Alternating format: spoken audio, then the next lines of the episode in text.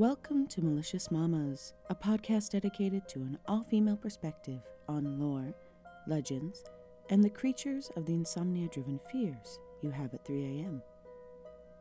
I am your host, Nikki Mantiola. This week, we take a look at another Japanese legend. Why does this ghost wander the streets of Japan late at night? Stay tuned for that answer, and a story of kidnappings and unexplained rainstorms. Without further ado, let's get down to the business. This week's topic is Ame-onna.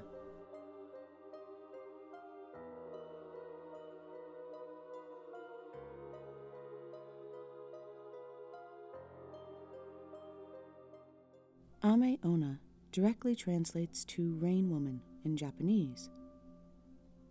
Like her name says, Ame-onna is a yokai, or spirit, that is accompanied by a supernatural rainstorm. This spirit is usually depicted as looking lonely and melancholic. She moves along the streets of Japan at night to disappear and reappear as the rain comes and goes. Ame-onna can be spotted wearing rags. Most people usually describe her as being a haggish-looking woman.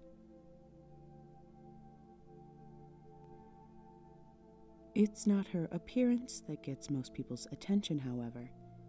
It's the fact that one of Ame-onna's favorite activities is licking rainwater off her hands and arms. Most who have seen this reported that she does so like a wild animal.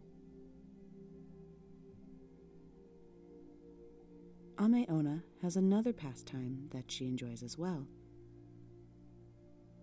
While she has been known to seem lonely, this spirit also has been said to be searching for something.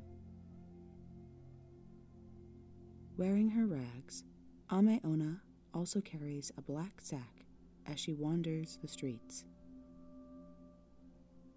This is because she looks to fill the sack with children. Using the cover of the rainstorm she brings, Ame-onna kidnaps children to eventually turn them into one of her kind.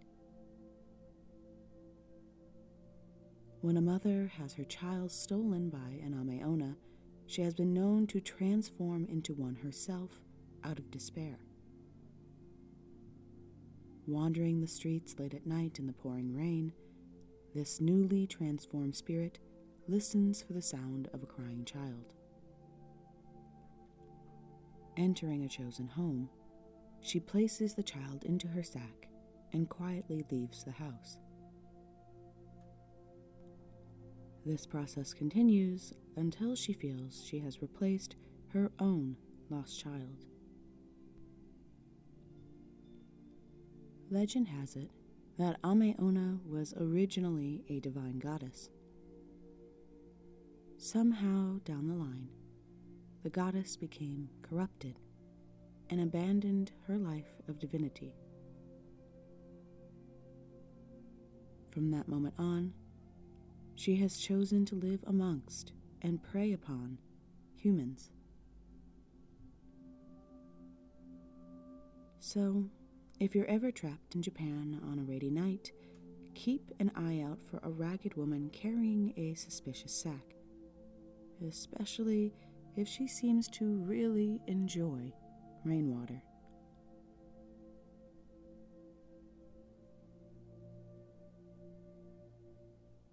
On that note, let's conclude this episode.